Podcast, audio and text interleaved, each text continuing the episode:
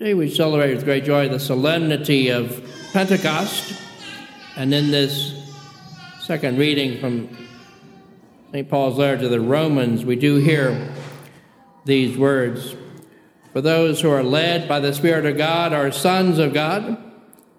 For you did not receive a spirit of slavery to fall back into fear, but you received a spirit of adoption through whom we cry, Abba, Father.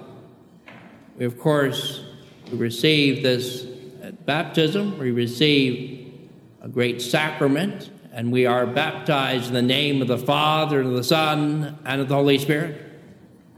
Later, when we are confirmed, we receive the fullness of the Holy Spirit.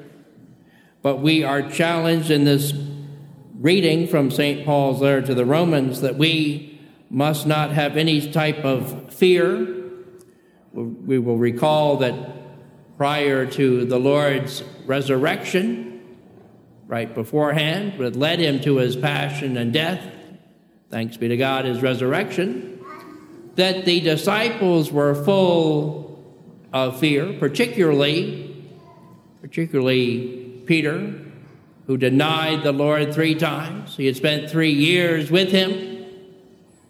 Push comes to shove, Peter failed miserably. But weeks later, as we celebrate this Pentecost Sunday, they were on fire for the Lord. And we too need to be courageous witnesses of the risen Christ. I repeat, we need to be courageous witnesses of the risen Christ. We, he is alive. We serve him. There's nothing that's going to come against the church. It states that in Scripture. Nothing is going to prevail against the church. No matter what anyone says, the church will, will be there. Thanks be to God for that. And may we pray then on this Pentecost Sunday to be people that are that have the, the gifts and the fruits alive in our in our lives. That we pray before making any decision, what, what, what must we first do? We must pray.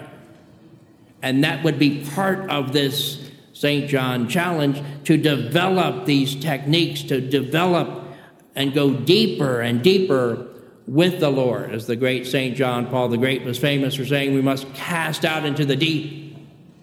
For each person, whether they realize it or not, they're absolutely precious in the sight of the Lord. And we are all awesome in the Lord. When we follow Him, we know this. We can feel this sense of reverence and devotedness at this very Mass. I can feel it, it's tangible. And so may we continue to be lights in this, in this darkened world of ours. But we must never fall into discouragement. We must never fall into any type of despair. We must never be overwhelmed.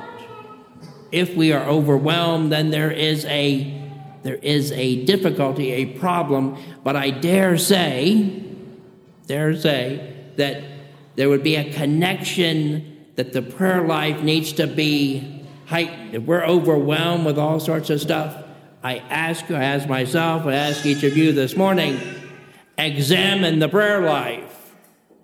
The prayer life is heightened. We're praying often the beautiful rosary to the, to the Blessed Mother. She is the spouse of the Holy Spirit. If we're coming to Mass faithfully as often as possible, we're going and humbling ourselves in the sacrament of penance, Yes, the innumerable graces that we would receive in that sacrament, but it's all connected with the movement and the promptings of the Holy Spirit.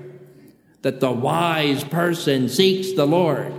What we do now on this earth, that what we do, that eternity awaits us. We're going to live forever. It's just a matter of where, you know?